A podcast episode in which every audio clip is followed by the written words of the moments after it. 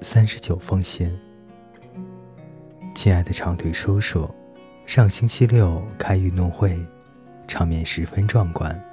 一开始，各班级同学穿着白色校服列队入场，大四学生撑着蓝色和金色的日本阳伞，大三学生带着白黄相间的旗帜。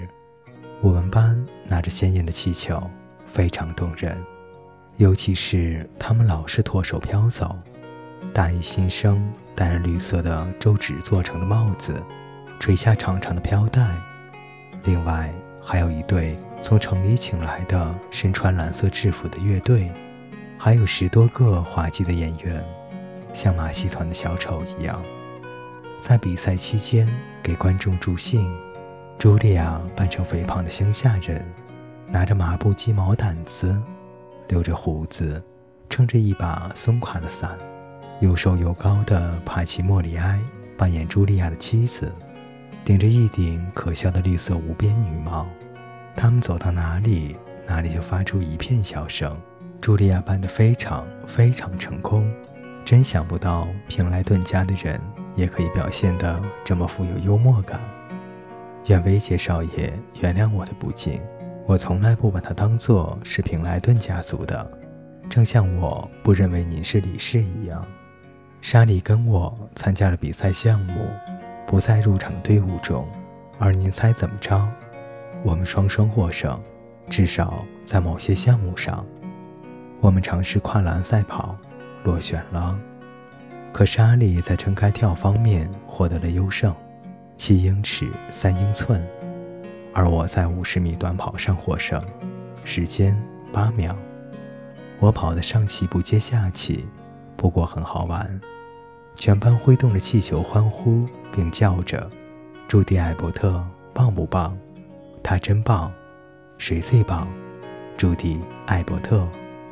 叔叔，这才是真叫出名。”比赛完后，我跑回休息室，他们用酒精给我擦身。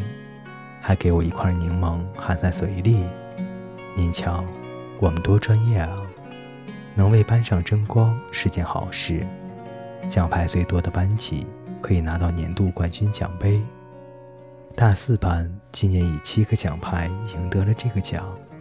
组委会在体育馆里请所有得奖者吃饭，有油炸软壳蟹和做成篮球形状的巧克力冰激凌。昨晚花了大半夜念完了《简爱》，长腿叔叔，您是不是很老了？还记得六十年前的事吗？那时人们是这样说话的吗？傲慢的布兰奇夫人对仆人说：“仆役，住嘴，照我说的去做。”罗特斯特先生用苍穹指天空，还有一个疯女人，笑起来十分奇怪。他放火烧帐子，撕破结婚礼服的面纱，还咬人，十足的一个惩恶扬善的通俗剧。尽管如此，还是让人爱不释手。我看不出来有什么样的女孩子会写这样一本书，特别是一个在牧师家庭长大的女孩子。勃朗特家有些事使我很感兴趣，他们的书，他们的生活。他们的精神，他们从哪里得来素材？当我读到小简爱在免费学校的种种遭遇时，我愤怒极了，不得不出去走走。我完完全全地理解他的感受。别生气，叔叔，我不是说约翰格里尔孤儿院跟沃德慈善学校一模一样。我们吃得饱，穿得暖，沐浴方便。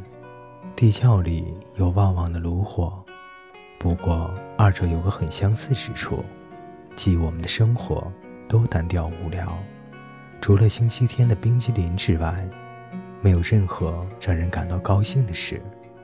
过去十八年来，我只有过一次令人高兴的事，就是隔壁的柴房着火了，我们半夜爬起来穿好衣服。以防万一，我们的房子也着火了，能够立刻转移。不过，并没有烧到，我们只好又爬回去睡觉。每个人都喜欢碰到一些意外惊喜的事情，这是人类的天性。不过，我从来没有惊喜过，直到里皮太太叫我去，并告诉我有位约翰史密斯先生要送我上大学。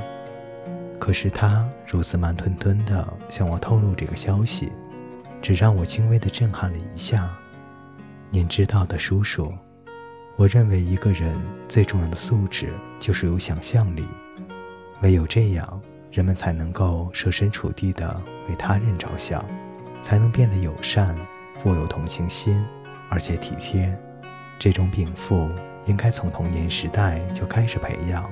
但是约翰·格里尔孤儿院，他一萌芽时就把他踩死了。义务虽是一件值得鼓励的素质。可是我不认为小孩子应该懂得他的意思，这讨厌又可恨的字眼。他们应该要以爱为出发点去做一些事。您等着看我如何管理孤儿院吧。这是我上床睡前最喜欢玩的游戏。我仔细规划着每一个细节：用餐、穿着、读书和游戏，还有处罚。因为即使是最乖的孤儿，有时也会犯错的。可是不管怎么样，他们都应该快快乐乐的。我认为一个人不管他长大以后会遇到多少困难，都应该给他一个快乐的童年来回首。如果我将来有孩子的话，不管我是多么的痛苦，我都要让他无忧无虑的成长。教堂的钟声响了。我会找时间写完这封信的。五月四日，今天下午我上完课回来时，发现一只松鼠坐在茶几上吃着杏仁儿。天气暖和了，我们把窗户打开时，常常有这样友善的访客。星期四，今天周末没有课，您或许会以为昨天晚上。我可以安静地阅读我用奖金买的那套史蒂文生的书了，亲爱的长腿叔叔。如果这样想的话，那是因为您从没有上过女子大学。有六个同学来我的房间一起做牛奶糖，一不小心把糖滴在我们最好的地毯正中了，我们怎么也弄不干净。我还没有谈到最近的学习，但每天都在学。暂时放下学习，和您谈谈生活琐事，可以换换脑筋。可惜我们谈话是单方面的，这都是您不好。欢迎您随时反驳我。断断续续写了三天，我怕您一定是厌烦了。再见，耐心的绅士先生。朱棣，星期六上午。